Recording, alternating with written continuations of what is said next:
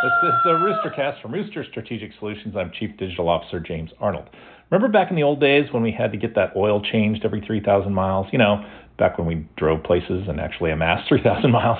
It was a good recommendation, a way to keep confident in the health of the vehicle. Consider this your friendly reminder sticker. It's time to check the geo based metric reports for your digital campaigns. Why bother to remind you? Well, typically the geo based stats aren't the leading indicators of success toward a KPI. It's a nice to have, but other reports mean more.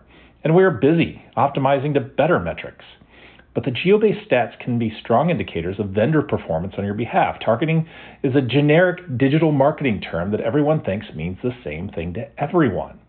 But those who have spent time deep in the software know every checkbox and form fill can go wrong, and then the targeting is not as desired. Most times, dashboards or roll up metrics will not indicate geo bleeds, but like a small hole in a tire, it will still hinder performance. So check your geo based metrics today. I bet you learned something that makes your campaigns better. This is the Roostercast.